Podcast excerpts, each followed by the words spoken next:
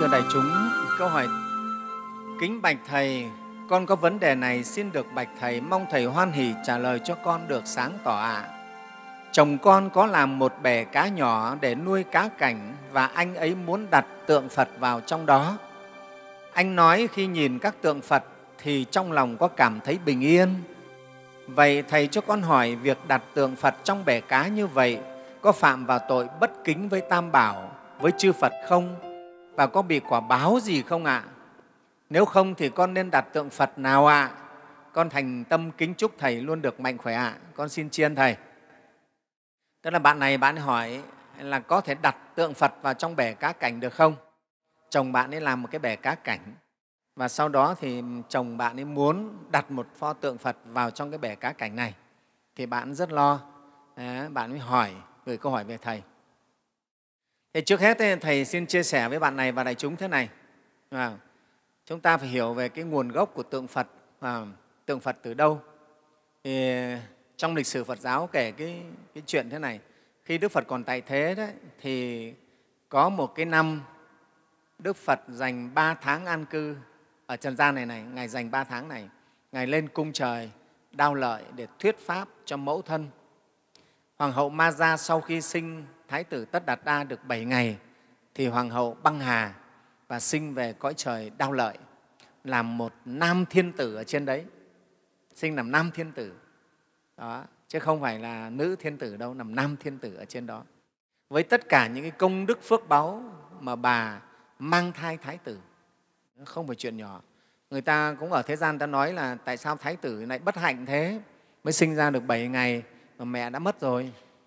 Nhưng mà đấy là họ không hiểu được cái đạo lý không hiểu được phật pháp của chúng ta. Thì hoàng hậu ma gia do cái công đức mang thai thái tử nó quá lớn nào cái thân loài người không đủ cái, cái công năng để chứa đựng cái công đức ấy. Gọi là không đủ dung lượng để chứa đựng cái công đức ấy. Mà nó phải là thân chư thiên. Cho nên bắt buộc hoàng hậu phải đổi thân bỏ thân nhân loại mà mang thân chư thiên mới đủ cái công năng để chứa được cái phước báu ấy đấy, thưa đại chúng.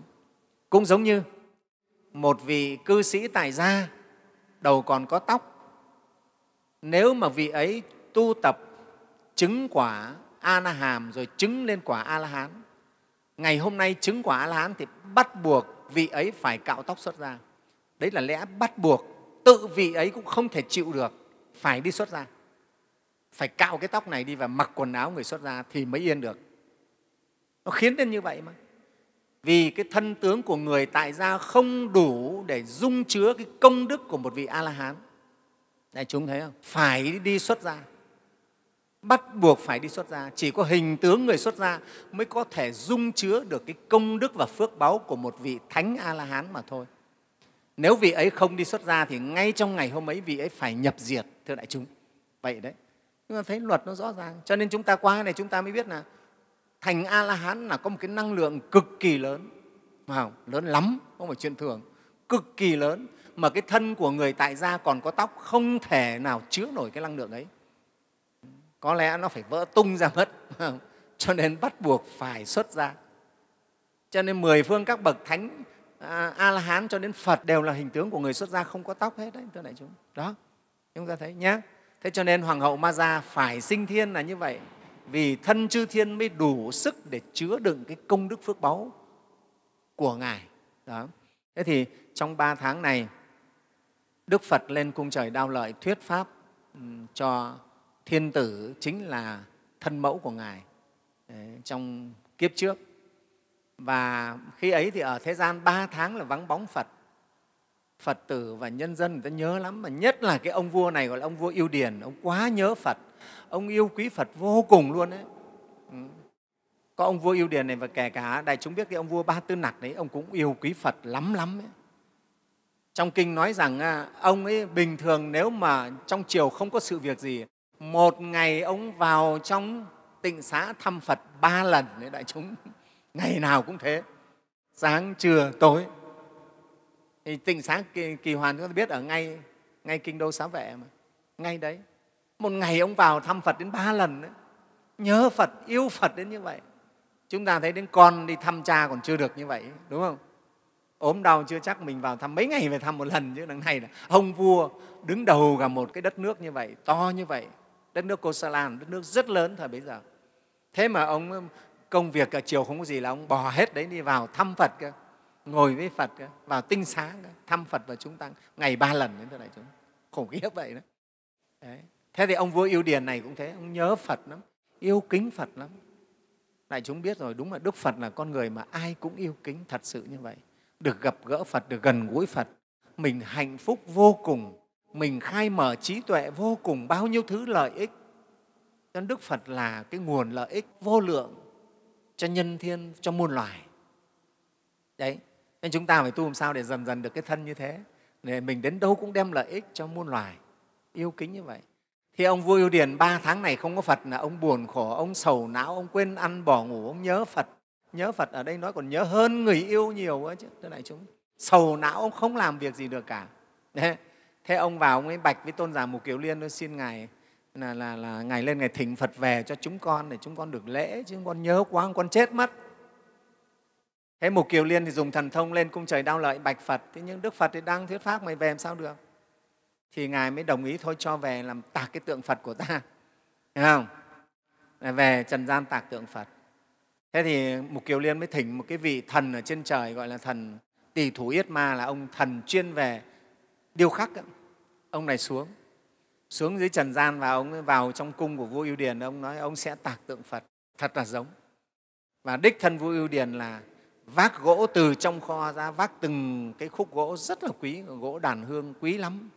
Mang ra để cho cái ông thần điêu khắc này này, ông ấy tạc. Và trong thời gian rất ngắn, ông tạc đúng hình tượng Phật, y như đúng vậy. Gọi là phải đủ gần ba hai tướng tốt. Tất nhiên còn những cái tướng hào quang thì ông không làm được. Nhưng mà tướng mạo Phật ông tạc gần như giống như hệt luôn. Ai trông thấy cũng cũng ngạc nhiên luôn. Đấy đấy. Cái đấy là pho tượng đầu tiên trong lịch sử Phật giáo đại chúng nhớ. Đấy. Ở trần gian này là pho tượng đầu tiên đấy. Là chính do lòng mong mỏi, nhớ nhung của mọi người khi Đức Phật đi vắng. Và cái câu chuyện cây bồ đề ở tinh xá kỳ hoàn cũng thế đấy.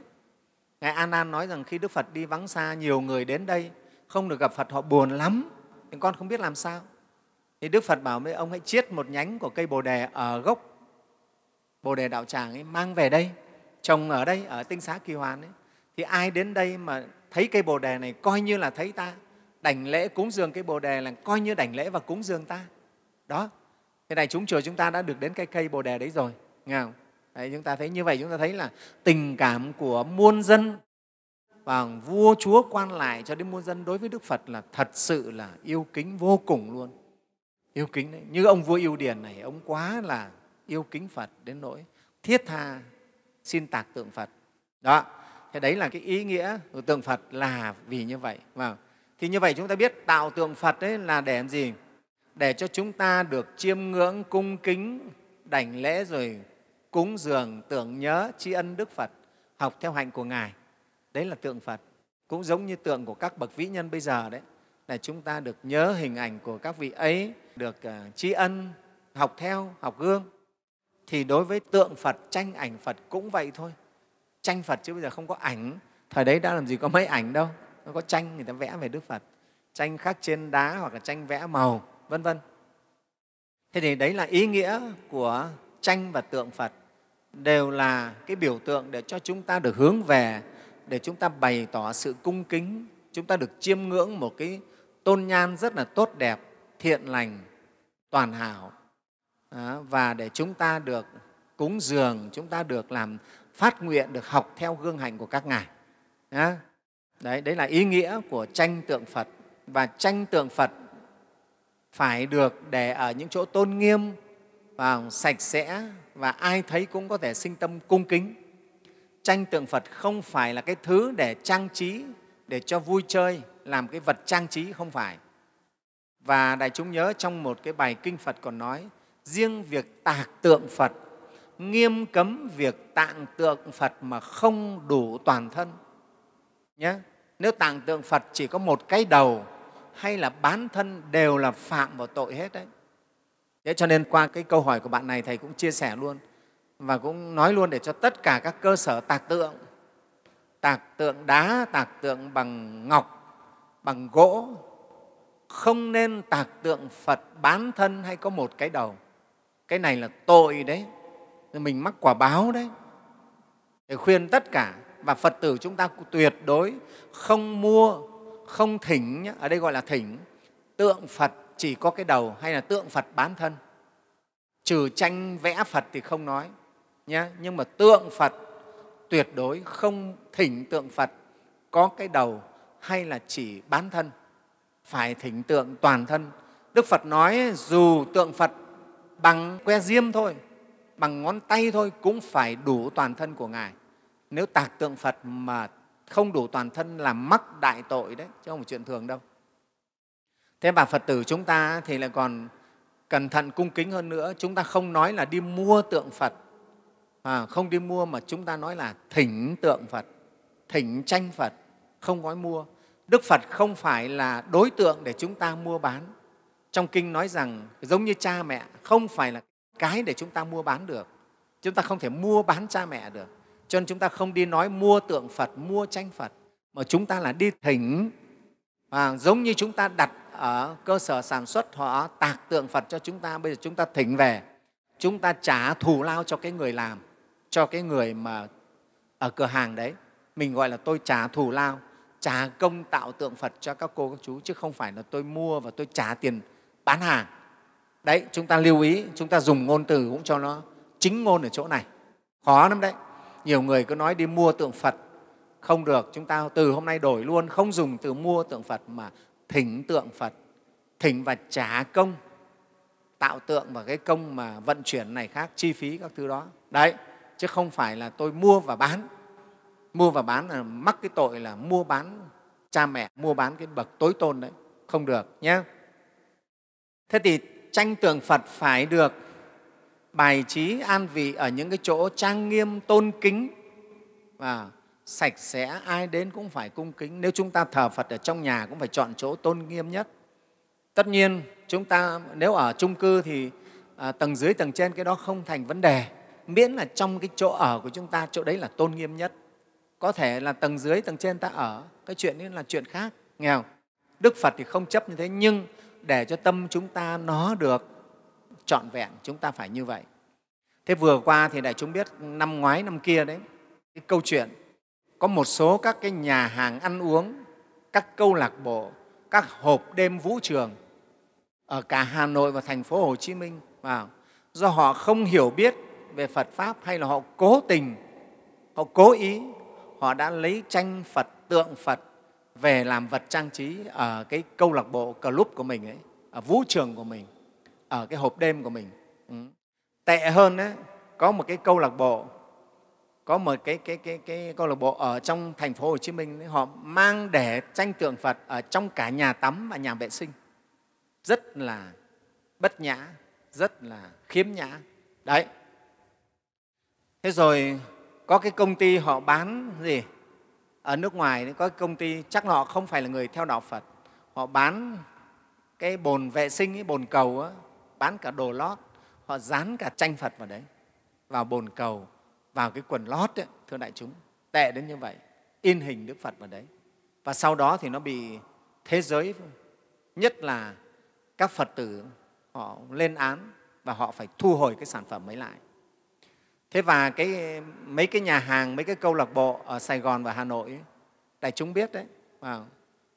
quả thật đấy thầy nghĩ là họ cũng bị quả báo đấy. Sau đó thì chính từ cái chỗ đấy nó bị covid lan ra. Rất kinh khủng. Quả báo đấy thưa đại chúng. Chính cái câu, cái câu lạc bộ đấy, đấy mang dán ảnh phật tranh phật vào trong nhà tắm nhà vệ sinh. Cái chỗ mà nam nữ gọi là lõa lồ nhất ấy, chỗ nhảy với nhau đấy. Họ đè ảnh tượng phật đấy. Ờ, chúng ta thấy có tệ không? Mà đấy là, là, là những cái người cũng gọi là có học thức đấy đi học ở nước ngoài về đấy. Nhưng mà sao họ lại hiểu một cái văn hóa nó kém đến như vậy? Ừ. dù là nếu họ là tôn giáo khác đạo khác thì họ cũng phải tôn trọng chứ. Phải không? chúng ta là phật tử có bao giờ chúng ta lấy tranh tượng của đức chúa giêsu để chúng ta mà để vào những cái chỗ như vậy đâu? Phải không? Hay là của vị thánh a la chúng ta để vào chỗ nọ, chỗ kia đâu. Chúng ta cũng tôn trọng các tôn giáo, không làm điều đó. Đằng này họ đem tranh và tượng Phật, họ để vào những chỗ như vậy đại chúng thấy. Họ không biết là người có văn hóa hay không. Còn nếu mà họ chủ ý họ làm như vậy thì quả báo nhiều đời nhiều kiếp. Và thầy thấy ngay hiện đời chính câu lạc bộ đấy đấy, là bị quả báo luôn là covid xuất phát từ cái câu lạc bộ đấy và biết bao nhiêu người bị nhiễm covid từ cái câu lạc bộ đấy và phải đóng cửa. Đấy thưa đại chúng nó nhân quả luôn đấy. Cho nên tất cả những ai phỉ báng phật pháp trong cái đại dịch covid này ấy, thì sẽ đều bị những cái quả báo hết đấy. Không phải chuyện thường đâu phỉ báng phật pháp ác hại phật pháp thì nghiệp nó đổ ra quả báo nó đến mất phước báo không có chư thiên chư thần nào hộ trì cho nữa nó phải xảy ra đấy. Thế rồi một số nơi bây giờ lại còn coi như là cũng, cũng rất là tệ. Mang tượng đức phật ra các nghĩa trang nghĩa địa để để không? một số các cái công viên nghĩa trang ấy, mang hình tượng phật để lên trên mộ. Mỗi mộ một cụ phật ngồi để trông mồ. Đại chúng đấy. Mỗi mộ một cụ phật hay là một cụ bồ tát ngồi đấy để canh mộ người ta nói là canh mộ chứ. Ờ, cái người cái người mà, mà, mà gia chủ thì họ nói là để phật đấy để độ cho vong linh nhà con. Nhưng mà thực sự nhìn nó rất mất mỹ quan. Người ngoài ta bảo ơ thế sao cái cụ phật này lại ngồi ở mộ này để hít cái hơi xác chết à? Đó. đó. Cho nên thầy cũng nói là cái việc đó nếu chúng ta là phật tử chúng ta cũng phản đối cái việc đó. Không nên để tượng phật ở nơi mộ mả trong luật phật ấy còn nghiêm cấm việc khinh xác, chết, tử thi đi qua trước, tháp miếu và tôn tượng chư phật đấy mà. Đấy, luật phật của chúng ta, trong oai nghi của phật của phật giáo đấy, là cấm. Chúng ta kính phật, chúng ta không khinh những cái xác chết, hôi thối, dơ giấy đi qua trước tượng phật. Kể cả tránh điện này cũng thế, nhưng chúng ta muốn đi qua, chúng ta phải hạ rất là thấp xuống, nếu không còn đường nào khác. Phải không? Hạ rất thấp, phải bọc thật kín. Những cái dơ giấy bẩn thỉu không được mang trước thánh tượng đấy là sự tôn kính. Đó. Thế mà ở đây này mang tượng phật ra để trong nghĩa địa, rất nhiều nghĩa trang công viên. Có một cái nghĩa trang ở trên ờ, ở một tỉnh đấy. Hôm thầy lên là thầy thấy cái chú mà chủ tịch đấy, chú đi thuê đúc những cái chậu, đúc thành đầu hình tượng phật. Chậu như đúc thành đầu phật. Đó. Sau đó là chú đổ đất, đổ phân và trồng hoa, trồng cây trên ấy thầy đi vào là thầy giật bắn mình luôn, thầy phải xuống xe ngay. Vừa bước vào nhìn thấy một lô các cái đầu phật xếp thành hàng dọc con đường đi đấy. Thầy sợ quá, thầy phải xuống xe. Không dám đi nữa và gọi chú ra nói, chú làm thế này là quả báo. Chú sẽ bị, quả báo có thể bị thần kinh điên rồi ảnh hưởng nhiều đời nhiều kiếp. Chú bỏ ngay. Chú bảo, ô, thế con không biết. Bao nhiêu người vào đây không ai bảo gì con con không biết thầy bảo chú thế này quá dại. Chú đúc đầu tượng phật thành cái chậu hoa xong rồi chú đổ phân đổ đất vào đấy. Có chết không? Thế chú bảo hóa ra đầu phật là đầu đất à? Chết còn đầu phân nữa thì còn tệ nữa đấy. Quá luôn. Thế sau đó thì chú phải sửa ngay bỏ ngay hết luôn. Đấy, thưa đại chúng cái đấy là họ không hiểu biết thì mình còn đỡ trách. Thế còn nếu mà hiểu biết mà làm như vậy thì đúng là tạo ác nghiệp vô cùng luôn đó. ác nghiệp vô cùng. Đó nhé đấy, cho nên thầy nói về đối với tranh tượng phật chúng ta là người phật tử hiểu biết. Hay những người mà có am hiểu về văn hóa, về tôn giáo thì cũng phải biết như thế nào để chúng ta tôn trọng, kính trọng, nghe không? nhất là phật tử chúng ta thì với tất cả các tôn giáo khác, các tín ngưỡng khác chúng ta cũng tôn trọng. Ta không thoá mạ, ta không có xem thường các cái vị thần linh giáo chủ của các tôn giáo khác, nghe không? Ta không xem thường. Nhưng ta có chính kiến, ta biết được ai đúng ai sai và ai chính ai tà thôi chứ còn ta không có làm cái hành vi giống như những các cái vị thầy vừa nói nghe không?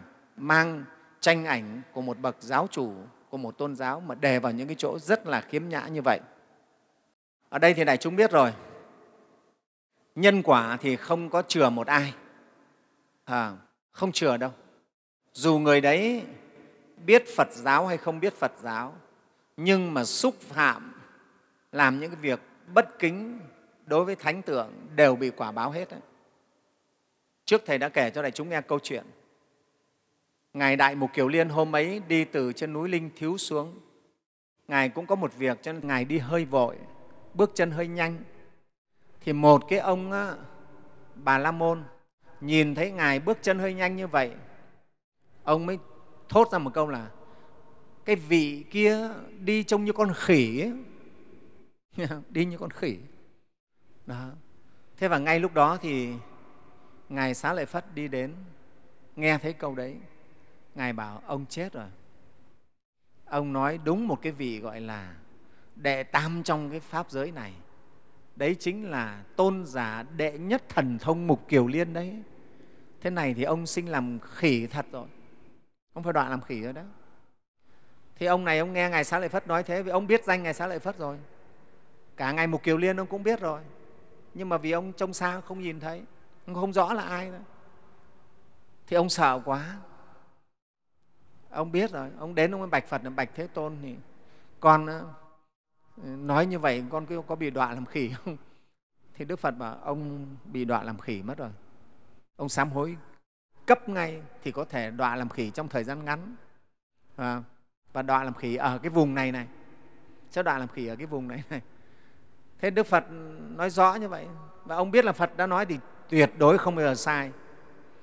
Thế cho nên sau khi gặp phật xong về là ông ấy bắt đầu tổ chức cho gia nhân nhà ông đi đến cái vùng để ông mua đất mua cát. Rồi ông cho trồng thật nhiều cây hoa trái vào. Để ông bảo sau này ông có sinh về làm khỉ ở đấy thì ông có cây có hoa có trái để ông ăn. Ông đã tính trước. Đấy đại chúng thấy không? Cho nên ý, chúng ta biết dù người ấy có theo tôn giáo hay không theo tôn giáo, biết phật pháp hay không biết phật pháp. Nhưng phạm vào các bậc thánh nhân đều mắc quả báo như thường. Các bậc thánh nhân, các ngài là những cái nguồn năng lượng cực kỳ lớn. Thầy lấy giống ví dụ như là điện ấy. điện nó có kẻ ai đâu. Người biết điện hay không, người không biết gì về điện, sờ vào điện nó đều bị giật hết. Đúng không này chúng? Điện nó kể là anh biết tôi hay không biết tôi anh học về tôi không biết về tôi đâu anh cứ sờ vào tôi là tôi giật à. Đó điện nó như vậy đấy. Thì chỗ này cũng thế. Đối với các bậc thánh chúng ta xúc phạm phải dù mình là phật tử hay không phải phật tử biết hay không biết đều bị nhân quả quả báo hết đấy. Cho nên chúng ta phải hết sức cẩn thận nhé đó thế thì à, đấy là cái chuyện về tượng của phật tượng tranh của các bậc thánh nhân, các vị bồ tát. Đấy. chúng ta đã hiểu về ý nghĩa của tượng rồi và cái sự cao quý và cái sự, kể cả cái nguy hiểm khi chúng ta bất kính rồi. Mà thế thì chúng ta làm sao? Bây giờ thì liên hệ với câu hỏi này. Thì bạn này, bạn hỏi là, chồng bạn ấy muốn đặt một pho tượng phật vào trong cái bể cá của bạn ấy. Đấy. thế thì sao? Người thế gian bây giờ cũng rất nhiều người nhất là phật tử chúng ta yêu kính đức phật thì thỉnh tượng phật tranh phật về thờ tại gia rồi có khi họ thỉnh để thờ trên xe ô tô ở các phương tiện giao thông trên tàu thủy trên thuyền à, đó, trên các cái xe vận tải họ để để họ thờ với cái mục đích là được lễ Phật và cũng cầu bình an. Thế thì nếu mà đạt được cái tiêu chuẩn là cái chỗ đặt tượng Phật an vị tượng Phật ấy nó kính trọng, nó tôn nghiêm thì vẫn được. Thầy thấy nhiều phật tử là lên chùa thỉnh thầy là an vị tượng phật ở trong xe ô tô. Thì xe ô tô nó cũng là cái xe sạch sẽ xe chở người sạch sẽ. Cái chỗ an vị đấy là cái chỗ phía trước nó sạch sẽ thì có thể được. Để cho mình đi mình thấy an lòng bình an. Hay là cho các chúng ma quỷ dọc đường, họ nhìn thấy tôn tượng phật thì họ cũng kính, họ cũng bớt quấy nhiễu, cái đó là tốt, cái đó là được. Mình đặt thế là với cái tâm cung kính và cái vị trí cũng sạch sẽ, không phải cái chỗ mà bất kính, chỗ bất tịnh nhé thế thì cái chỗ đó thầy thấy là được. Nhưng còn bây giờ có nhiều vị thì lại muốn này, mang tượng phật vào trong dây chuyền, đeo ở trong ngực mình ấy, thấy không? Thế rồi là đeo ở vòng tay vân vân. Thế thì chúng ta thấy cái đó là không trang nghiêm. À, thân thể chúng ta thì lõa lồ. Và nhiều thứ mồ hôi mồ kê nó ra. Cho nên thầy cũng đề nghị phật tử không có à, lấy tượng phật mà để vào dây chuyền để đeo ở trong ngực mình hay kể cả vòng tay của mình cũng không nên nhé đấy. Đấy là những cái không nên. Nó không kính. Chúng ta thấy là nó bất kính cái chỗ nó nó bất tịnh. Mồ hôi mồ kê bất tịnh, nghe không? Cho nên chúng ta không nên. Thế còn ở đây á, bạn này, bạn nói chồng bạn ấy muốn thỉnh một pho tượng phật để vào cái bể cá, thì không biết cái bể cá nhà bạn thế nào. Cái bể cá mà nó có hòn non bộ lên và tượng phật nhỏ đặt vào vị trí trông vẫn tôn nghiêm, mọi người vào đấy có thể sinh được cái tâm cung kính và mình thấy nó phù hợp, tôn nghiêm, thì có thể và cả cái bể cá đấy đặt ở cái chỗ cũng sạch sẽ, tôn nghiêm thì có thể chấp nhận được nó phải có cái hòn non bộ chứ còn nếu mà đặt pho tượng phật ở trong cái bể nước luôn vào trong nước để cho cá nó ngắm thì không được rồi phải không đấy nhé Đấy. đương nhiên đức phật chẳng bao giờ ngồi để ngắm cá cảnh cả phải không? cái đó là không bao giờ phật mà lại ngắm cá bị rốt thì ngài không thể nào ngài yên tâm được phật không chơi cá cảnh bao giờ cả cho nên cái điều đó không hợp lý đấy. Đấy, nếu mà có hòn giả sơn có hòn giả sơn hoặc là có cái nhà có hòn giả sơn đẹp và đặt một pho tượng Phật nhỏ có những cái cảnh trí xung quanh có ngôi chùa này khác chùa cảnh ấy, thì có thể được có thể khả dĩ phần nào chấp nhận được. Thế nhưng mà thầy thì thầy nghĩ cũng không nên đâu có thể chấp nhận được nhưng cũng không nên. Vì tượng Phật dù nhỏ cũng thế ta nên để ở cái chỗ còn trang trọng hơn chỗ mọi người có thể chắp tay để kính lễ được. Đã là Phật tử không dùng tượng Phật để làm đồ trang trí làm vật trang trí nhé cho nên quan điểm chung của chúng ta là tượng Phật không làm cái đồ trang trí, là Phật tử đấy. Chỉ thượng Phật để chúng ta cung kính, để lễ lại, an vị ở chỗ để chúng ta cung kính lễ lại. Đó, thì như vậy là hợp lý hơn. Thế thầy xin trả lời cho bạn này nhé thì bạn này tự cân nhắc, nghe không?